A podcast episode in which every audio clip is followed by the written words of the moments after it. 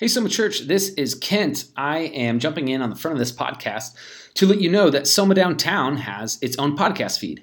We started our own podcast feed in this time where all the congregations are posting not only all their sermon audio, but also a lot of midweek content. And so we thought this would be easier for everybody if we could take all our content that we're posting a couple times a week and have it all in one place. And that way it would also unclog the Soma Indie podcast feed uh, moving forward. So we're going to post for a little bit just to let people know that we do have uh, a feed in this feed still, uh, or this feed being the Soma uh, indie feed. But pretty soon we won't. So if you do want to continue, you can search Soma Downtown Podcast on. We are now available on pretty much all the major platforms, including Spotify, Apple Podcasts, Google Podcasts, uh, Anchor and yeah, just Caster or yeah, Pocket Cast, all those. So uh, we'd love to have you come and subscribe on whatever you use and choose to to listen to podcasts through, and we'll see you over there. Okay, wait for it.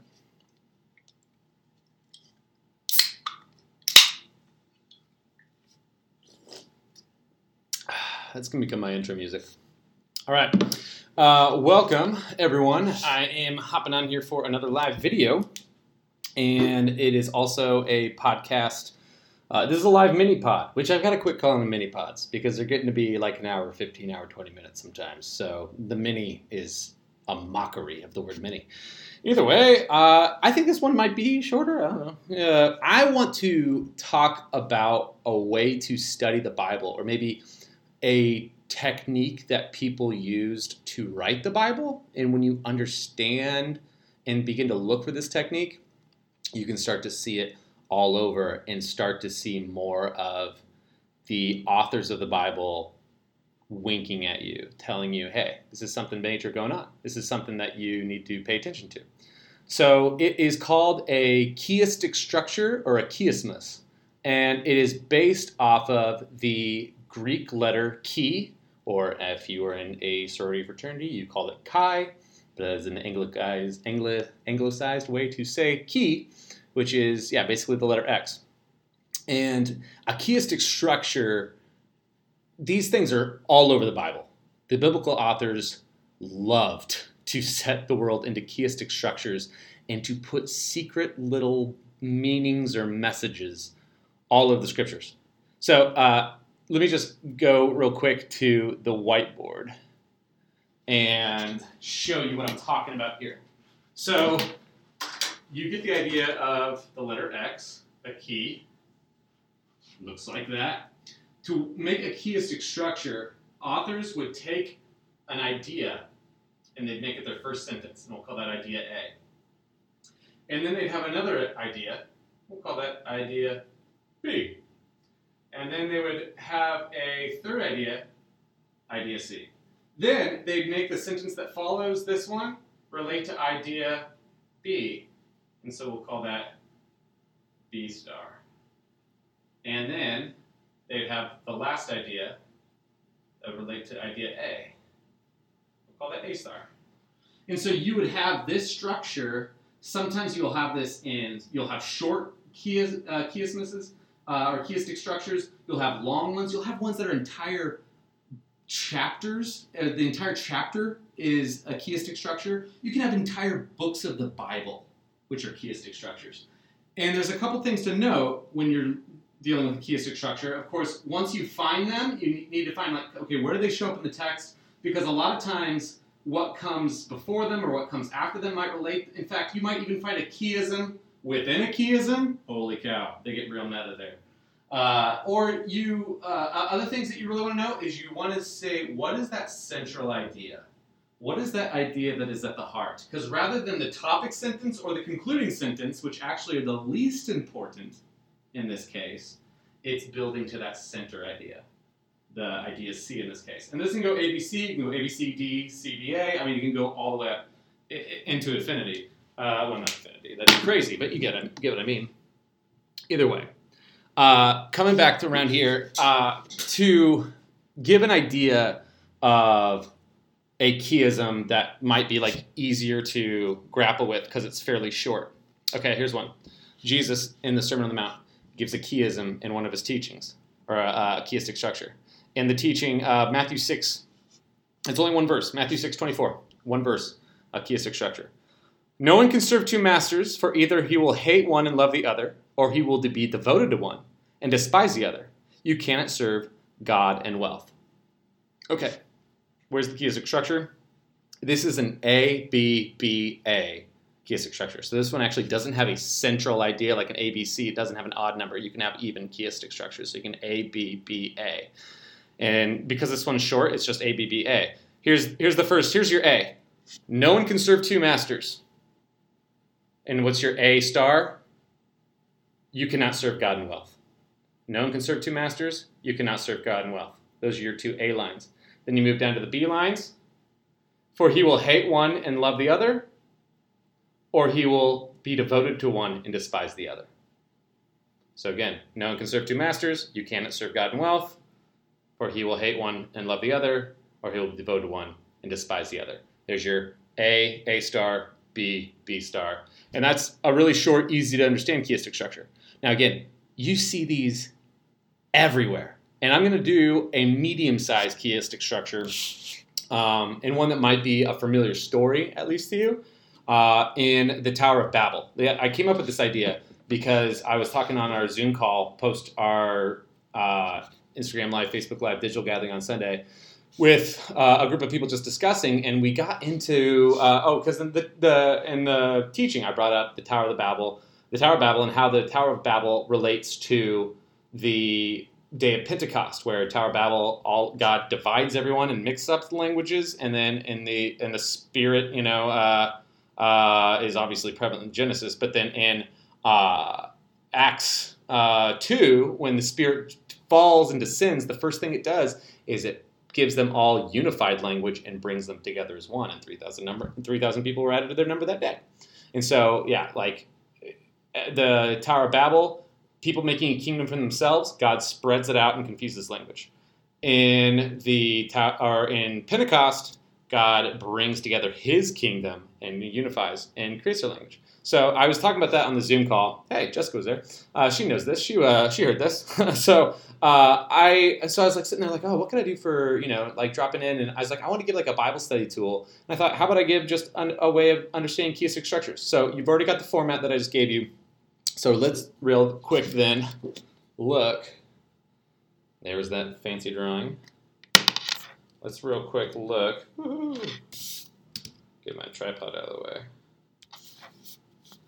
At the Tower of Babel. There we go. Hope you can read that well. If you can't, well, I'll have to zoom in later. Can you zoom in on Instagram? I don't do Instagram enough to know any of this stuff. Uh, somewhere Tayshawn's soul is dying. All right. So I've already laid this out in its chiastic structure. This is Genesis 11, 1 through 9, and this is the Tower of Babel, and I'm just going to go through and kind of make it plain. So uh, you have your A line. Now the whole earth had one language and the same words. Let's go down to our A star line. I don't put the stars on here, you're just going to have to imagine them. Therefore, its name was called Babel because the Lord had confused the language of all the earth. And from the uh, there, the Lord dispersed them over the face of all the earth. So here you have now the whole earth had one language and the same words. Now you have dispersed over the uh, face of the earth, confused the language over all the earth. You have the themes of A and A star. Let's go into the B idea. Uh, and uh, as people migrated from east, they found a plain in the land of Shinar and settled there look at the B and then I'll tell you what this one. This one's probably the hardest to find, and when you find it, you're like, uh, "Are you overreading it?" I swear I'm not. I swear these these biblical authors they love to do this stuff. So the Lord dispersed them from over there, or from there over the face of all the earth, and they left uh, off the building of the city. And so really here you get there and there. So the Lord dispersed them from there and the people migrated. They found a plain of Shinar and settled there. It's the idea of they're settling there, God's dispersing them there, is your B and B star idea. Then your C and C star idea. And they said to one another, and then your C star, uh, their language, so that they may not understand one another's speech.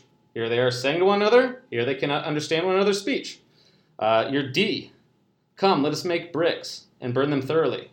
And they had uh, brick for stone and bitumen for mortar is pronounced that way. I've looked it up uh, because I had to preach this passage once, and I was like, I, I don't have to say that uh, from the pulpit if that's not actually how you pronounce that, and it is. Uh, so now you come here to your D uh, star idea. Come, let us go down there and confuse. So come, let us make bricks. This is the people, and here is God, and the Godhead saying, Come, let us go down there and confuse. Uh, e. Then they said, Come, let us build ourselves. E star.